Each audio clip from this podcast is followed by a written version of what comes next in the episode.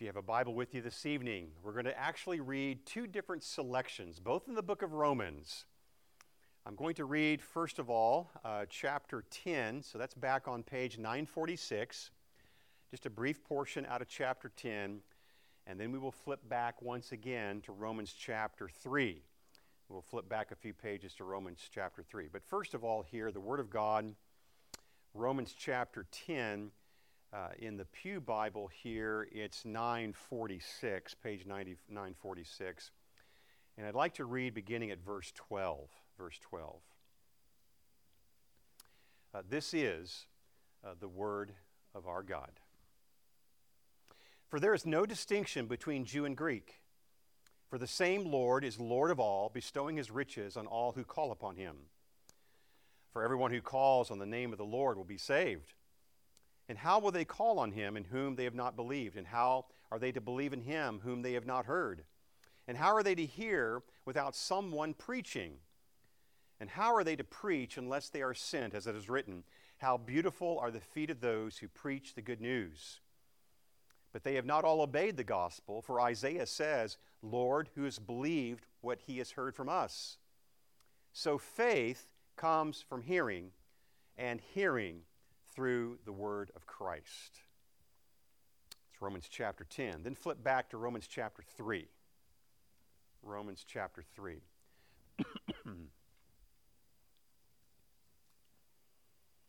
and again, beginning with verse 9.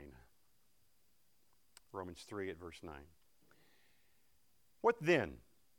Are we Jews any better off? No, not at all. For we've already charged that all, both Jews and Greeks, are under sin. As it is written, none is righteous, no, not one. No one understands, no one seeks for God. All have, sin, all have turned aside, and together they have become worthless. No one does good, no, not even one. Their throat is an open grave. They use their tongues to deceive. The venom of asps is under their lips. Their mouth is full of curses and bitterness. Their feet are swift to shed blood. In their paths are ruin and misery, and the way of peace they have not known. There is no fear of God before their eyes. Now we know that whatever the law says, it speaks to those who are under the law, so that every mouth may be stopped, and the whole world may be held accountable to God. For by the works of the law, no human being will be justified in his sight, since through the law comes knowledge of sin. Uh, this is the reading of God's Word. Let's pray now. Let's pray together.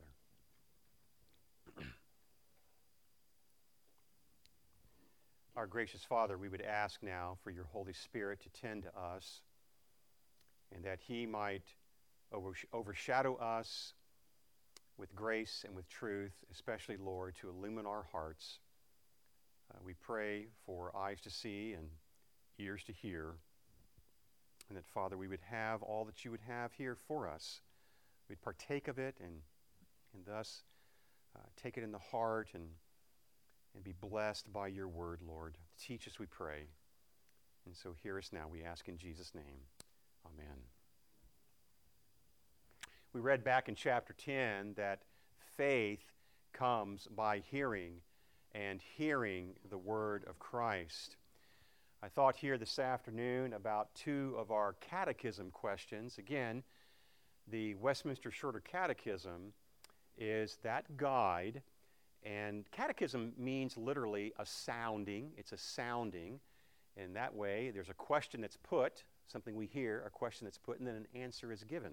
That's the actual uh, root and sort of the etymology of that word to catechize. It's a sounding, a question is asked, and then there is an answer. I'd like to go ahead and, and just uh, put to us tonight questions and answers here. This whole matter that faith comes by hearing and hearing through the Word of Christ. In our catechism, we have this one question What is faith in Jesus Christ? And here's the answer Faith in Jesus Christ is a saving grace whereby we receive and rest upon Him alone for salvation as He's offered to us in the gospel. So that question is getting at the fact that faith is a gift and faith is, is the means by which we, you know, we it's, it's the expression of calling out to God, and it's how we rest in Christ and trust in Him as the gospel is preached to us, offered to us. And then, the, and then the catechism goes on to talk about preaching, then, about this preaching that indeed we might hear the gospel, that we might then rest alone by faith, rest alone upon Christ for our eternal salvation. What about this preaching? Here's another question How is the word made effect, effectual for salvation? How is the word made effectual uh, to salvation? Here's the answer the Spirit of God. The Spirit of God maketh the reading, but especially the preaching of the word an effectual means of convincing and converting sinners and of building them up in holiness and comfort through faith unto salvation. So this question says God especially uses the preached word. God uses the word when it's read to us. And it's the Spirit who especially uses that word and makes it effectual to us. That it works. That's that word. It's working in our hearts, it's working in our minds. For what purpose here? That, it, that we might become convinced, we might become convicted to be converted sinners, and also that working of the Spirit is to build us up in faith, and it's to build, to build us up in holiness, and to build us up, and the word says here, in comfort. That by faith we might then possess that salvation, that gift. This is the Spirit's working. So it's the Spirit convicting and converting and comforting us.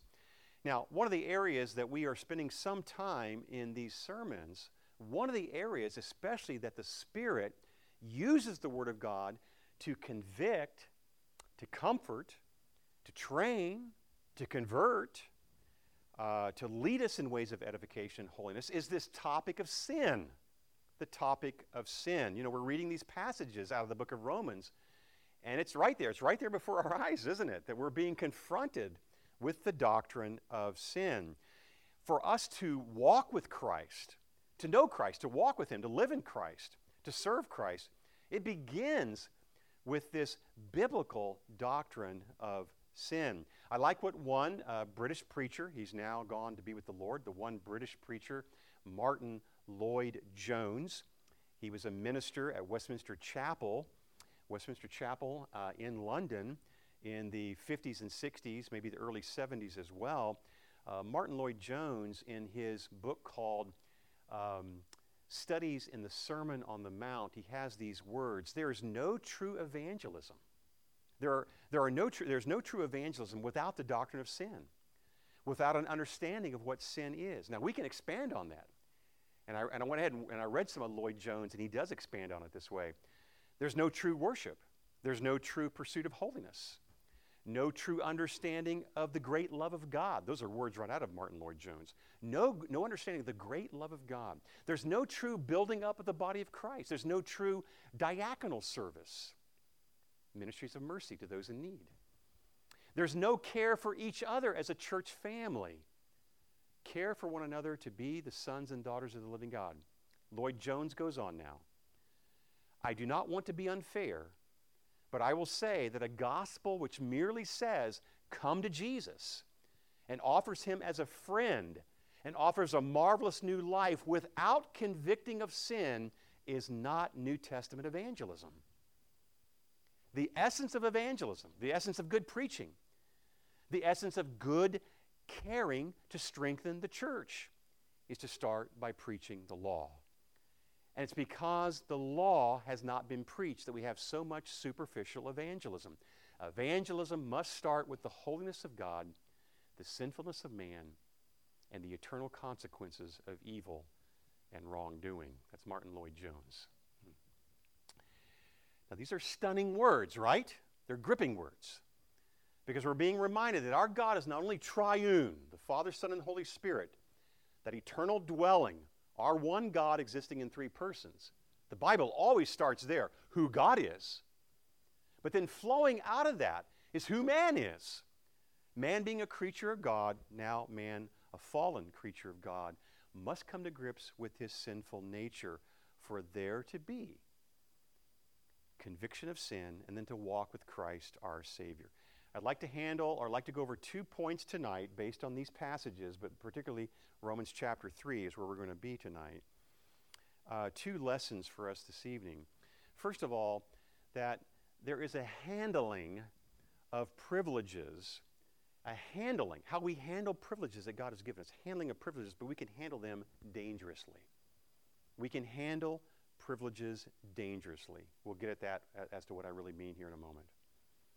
But then, secondly, in talking about the doctrine of sin, there is a fatal fallenness that we must come to grips with, a fatal fallenness. So, from Romans chapter 3, particularly looking here at these verses, beginning here at verse, um, verse 10 and following, there are privileges that we're going to re- be reminded of, but we oftentimes, we do, we handle them in a dangerous way. Let's go down to verse 20 to get started. Look at verse 20. Romans 3 at verse 20. For by the works of the law, no human being will be justified in his sight, since through the law comes knowledge of sin. Let's, let's look at those first opening words. For by the works of the law, no human being will be justified. What's being assumed in this verse is that our default, our default position and our default way of living is to seek to do the works of the law, to seek to do the works of the law, and thus to attempt to justify ourselves. But the Bible says that's impossible. Again, verse 20 For by the works of the law, no human being will be justified. It's impossible. And as well, it's not God's design. But if we were to stop the preaching right now at this moment and just turn to one another and talk something about our own experiences in life, if we were to talk to one another, without a doubt, and we would share things like this about our own experiences. I thought, we would say things like this I thought my good deeds would outweigh my bad. I thought my trying my best is what would gain approval with God. I thought, I thought, you see. But again, we have verse 20 For by the works of the law, for by my good deeds, concerning the law, for trying my best concerning to try to gain approval with God. Verse 20 For by the works of the law, no human being will be justified. But now the application in this section, the application flowing out of this section. Think of the many privileges that we do get, and yet think how we mishandle the privileges. Think with me, first of all, with Israel first, the Jews, because Paul is speaking to the Jews. He said many times back in chapter 1, he said one time back in chapter 1, but he's also said in chapter 2, and now even chapter 3, that the gospel comes to the Jews first and then to the Greeks. And Paul has an eye on Israel's own history in these lessons about her privileges. In chapter 10, he says, Romans chapter 10. My heart's desire and my prayer to God for them is that they may be saved. He's speaking about his kindred, his brethren, the, uh, the Israelites. For I bear witness that they have a zeal for God. They have a zeal for God, but not according to knowledge. What are these privileges? Why do they have this zeal, even though it's a zeal that's mishandled? What is their zeal about? Romans chapter 9, verse 4 tells us. They are Israelites and to them belong the adoption. Watch this litany now, this, this, this litany that comes down, a list that comes down here. For they are the Israelites, and to them belong the adoption, the glory, the covenants, the giving of the law, the worship, and the promises. To them belong the patriarchs, and from their race, according to the flesh, is the Christ. Privileges unmatched, privileges wrongly handled. Why? Romans chapter 10, verse 3. This litany of privileges, wrongly handled, badly handled. Romans chapter 10, verse 3. Being ignorant of God's righteousness and what? Seeking to establish their own righteousness. There it is. That's what they do with these privileges. They take them and mishandle them and use them all according to their traditions, their standards, their ways, their applications. Paul tells us here, seeking to establish their own righteousness. They do away with God's righteousness. They do not submit to his righteousness, and dangers abound as a result. We said last week, they abandon God, they forsake God in his righteousness. Paul tells us plainly here, they're seeking to establish their own righteousness. And you can almost hear Philippians chapter 3 when Paul gives his own litany. Remember what Paul says about his own litany of his own background, all these privileges that he had personally. A Hebrew of Hebrews from the tribe of Benjamin, as to the law of Pharisee. Remember all that, that litany he gave. And then what he says, not having a righteousness of my own, having a righteousness that comes by faith through Christ. A righteousness that is not his own, but from God by faith in Christ. So you see, people have this tendency. Friends, we have this tendency. It's our default position to trust what? In our religious devotion, to trust in our religious renewal, to trust in our own lawful adherence. We think we can gain favor with Almighty God. And I lived my life that way for 18 years. I was a church going lad, a child a teenage boy. But I thought that as I would honor and respect my parents, that would gain me a favor and approval. Some, some pastor says that sometimes we think if we take a missionary to lunch, we'll gain God's favor and approval. Do something kind like that, you see. But the book of Romans will revisit this truth over and over and over again.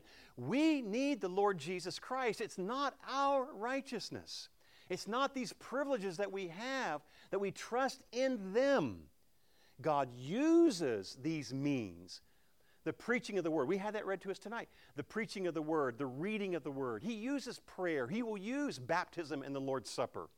He will use the ministry of counsel with one another. He will use the time where we, we will huddle in, in, in groups of threes and fours and pray together. But our trust is in not the means. The trust is not in the traditions around those means.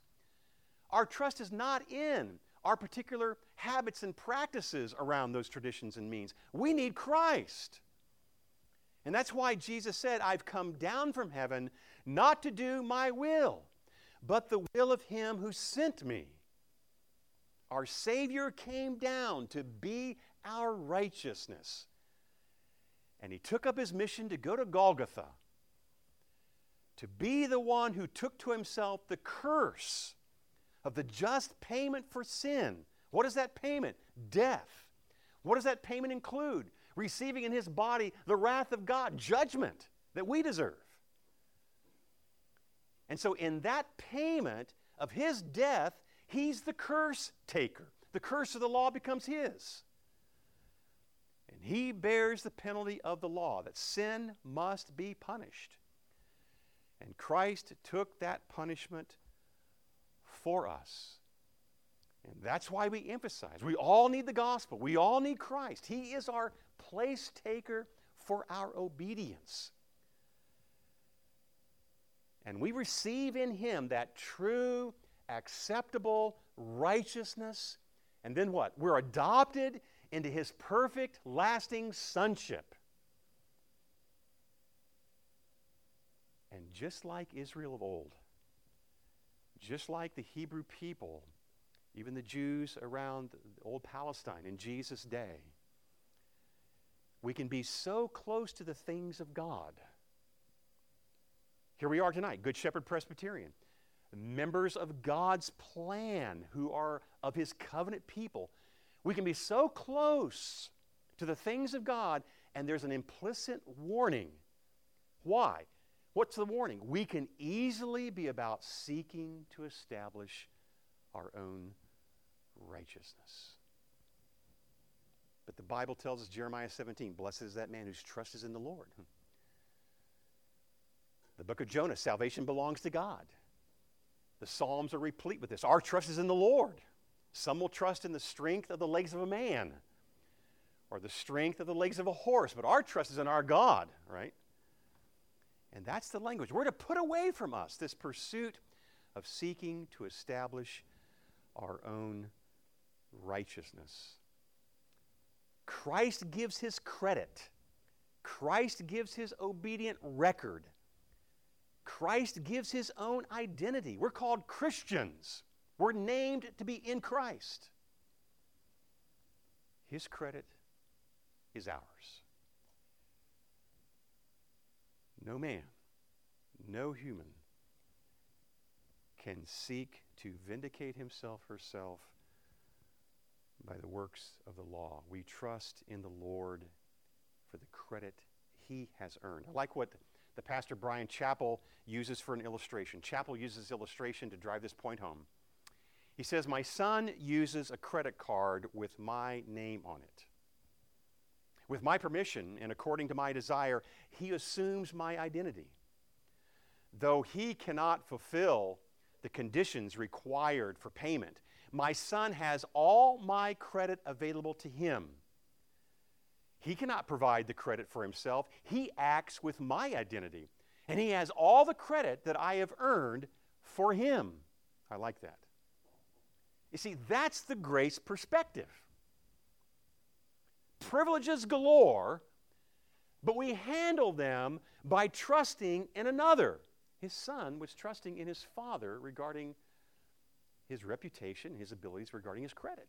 So, whether he's going to a gasoline station or whatever he might be doing, he acts in his father's identity, and he acts according to the good credit earned for him. That's the gospel. Again, privileges galore. Are we continuing to walk in Christ, relying upon Christ as we handle these privileges? Otherwise, we will be on that slippery slope or that dangerous edge of falling into the ditch of the dangerous ways of self righteousness. Self righteousness. It's handling the privileges dangerously. Let's go to the second point fatal fallenness. Fatal fallenness. Here we start with Romans 3 at verse 13. Run your eyes up to verse 13 there. It's another list that Paul is in the midst of. He's just talked about there's none who is righteous, no, not one. No one understands. Verse 11. Verse 12, all have turned aside. Together have become worthless. No one does good. Look at verse 13 now. Their throat is an open grave. They use their tongues to deceive. The venom of asps is under their lips. Their mouth is full of curses and bitterness. Their feet are swift to shed blood. In their paths are ruin and misery. And the way of peace they have not known. There is no fear of God before their eyes. Now, again, what we're doing here, congregation, is that we're going back to this doctrine of sin. Because as we embrace the biblical teaching of the doctrine of sin, we'll see that it's a key that opens the door for life in Christ and the Spirit's application for converting and convicting and comforting and leading and encouraging us and building us up. We're going back over this doctrine of sin. But here, here we are with this list beginning at verse 13 about all these different parts or all these different faculties of our bodies. These member parts of our bodies are referenced here for us, beginning at verse 13 and following. Just a few observations. Note the quotations here are from the Old Testament. Um, in, in my Bible, you might have it as well, but in my Bible, these verses are set of, set of indented and they're set apart. They're actually indented and set apart because they are qu- uh, quotations from the Old Testament. You've got Psalm 5 here, Psalm 140, Psalm 10, and then there's a quote from Isaiah 59. So, what is Paul doing by quoting the Old Testament here? He's reaching back and he's building his case about man's fatal fallenness from God's blueprint. What's the blueprint? The book of God, the Bible itself, the Old Testament. Paul is building his doctrine of man here on God's blueprint, the scriptures themselves. Also, Paul is rooting these lessons in God's time tested truth. These are lessons that are reaching across the generations from David's day, that's the Psalms, up to Isaiah's day. Different epochs of people here are all in view. Whether it be back in 700 BC or further back yet in 1000 BC or even our own lives today. You see, we can be placed right under this microfo- uh, microscope of the lens of Scripture itself. Why? Because this is the time tested truth of God. This is His Word. Generations have faced the same troubles we face, no different than our own. Now, some specifics. He starts at verse 13 here about the throat, the tongue, and the mouth. It's this whole, what we say here, this neck region, this thoracic region of, the, of our speech faculties, our mouth. This is where he starts. And so, in what way does Paul apply this fatal fallenness? It's in our speech, it's in our interactions with others, how we speak, what we speak, when we speak. And of course, there's a great, great emphasis on the results that then come from what we speak. His focus is on the tongue. Proverbs 18 21. Death and life are in the power of the tongue.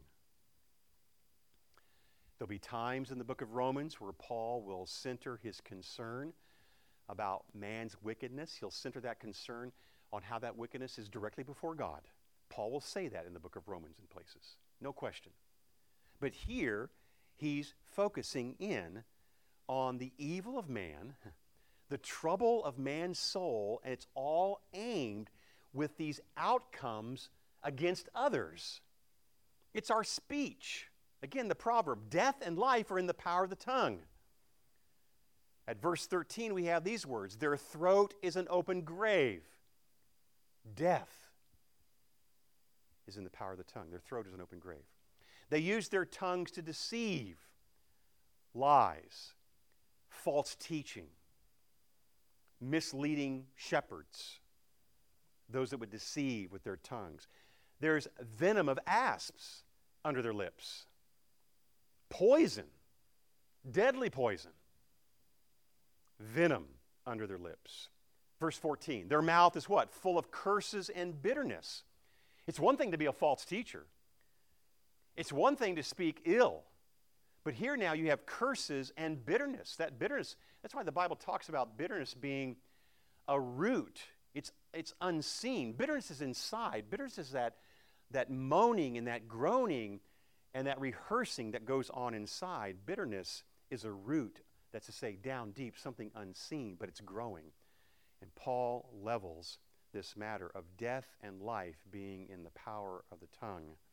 And again, his focus is in on the outcomes of our speech with others. And he says, this proves man's ruin.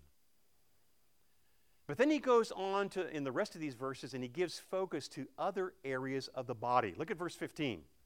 Other areas of the body. Verse 15. Their feet are swift to shed blood and in their paths are ruin and misery. Verse 17, the way of peace they have not known. 18, there's no fear of God before their eyes. Notice now the spatial distance from the feet, verse 15, to the eyes, verse 18. From the feet, verse 15, to the eyes, verse 18. What is Paul saying?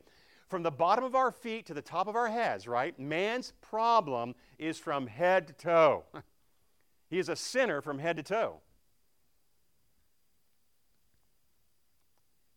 Every aspect of his being is touched by the fallenness of his ruin and misery. Every aspect. What he thinks, what he says, what he sees, what he knows, how he travels, that's to say, his daily living, his feet are quick to shed blood. Every aspect of who he is is affected by the fallen condition of Adam's first sin, Genesis chapter 3. I like what one of our pastors, uh, Pastor Wingard here, Charlie Wingard, how he summarizes some of these verses just to give us some application here. In describing the spiritual condition of fallen humanity, Reformed Christians often use the term total depravity. The fact that people are totally depraved does not mean that they are as sinful as they can be.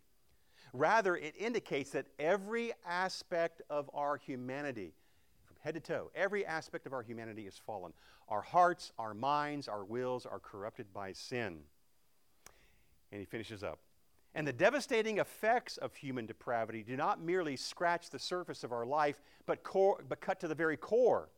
The result is that lost persons are unable to choose what is spiritually good.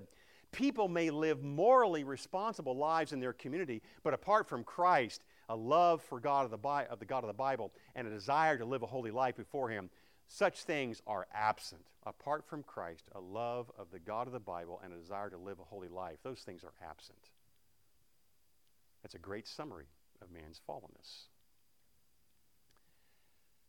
But I bring us back to the Lord Jesus once again. You talk about our Lord and his own body. It's not so with Jesus. His eyes would be lifted up in prayer, John 17. He lifted his eyes upward to pray. He lifted his hands to bless, to touch, to correct in turning over tables in the temple. He spoke with authority. He spoke giving uttered words to utter words of compassion. He gave words of hope to those in need. His mouth savored the words of God. Listen to what he said Man does not live on bread alone, but by every word that proceeds from the mouth of God. He savored the words of God. His ears were open to the cries around him Son of David, Son of David, have mercy on me. And Jesus gave his own telling indictment on man. Throughout the Gospel of John, a brief survey here, he gave his own telling indictment of man. Your works are evil. None of you keeps the law. You shall die in your sins. You are from beneath. This is the condemnation that men love darkness rather than the light because their deeds are evil. Do you see why we need the Lord Jesus Christ? He is altogether body and soul given unto his Father. The faculties and the members of our bodies, that, but Paul was just giving a rehearsal of how our fallen nature is so clear. Jesus comes as the righteous one, altogether given over to his Father from head to toe, given to his Father in obedient service to be our Savior. So I close with a couple of questions. Are you giving yourself to this just assessment of who you are at the core? Are you giving yourself to this just assessment? Saying, Father, you know my sin. You know me to the core of who I am. That only by faith in Jesus Christ is there hope, is there life. And then, secondly, are you taking his word seriously about your sin? Are you fleeing to him, saying, Lord, I need you, as the hymn says, right? I need you every hour. Are you fleeing to Christ? Again, Lloyd Jones, as I close, there's no true worship, no true pursuit of holiness, no true understanding of the great love of God no true building up of the body of Christ. I expand on Lloyd Jones. There's no diaconal service, no care for each other as a church family without the doctrine of sin, without an understanding of what sin is. Friends, this is good news. God's good news. Our sin is put to us plainly. And there is more good news. We're reminded in, in Romans just a little bit later where sin abounds, grace abounds all the more. And that's why we have Jesus. Let's pray.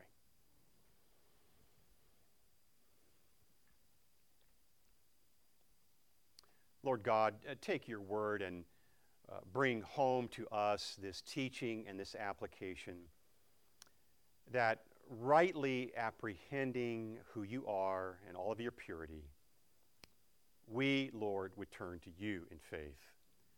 We would flee to you, for you're the answer, O God. You indeed are the answer, where we would flee knowing your wrath is righteous and just. At the same time, it's turning to you to find you as our refuge to be our righteousness in your Son, the Lord Jesus. Oh God, um, lead us as your people, comfort us as your children, that day by day our trust would be in the Lord, even Jesus, who is our righteousness. And we pray in his name and for his sake. Amen.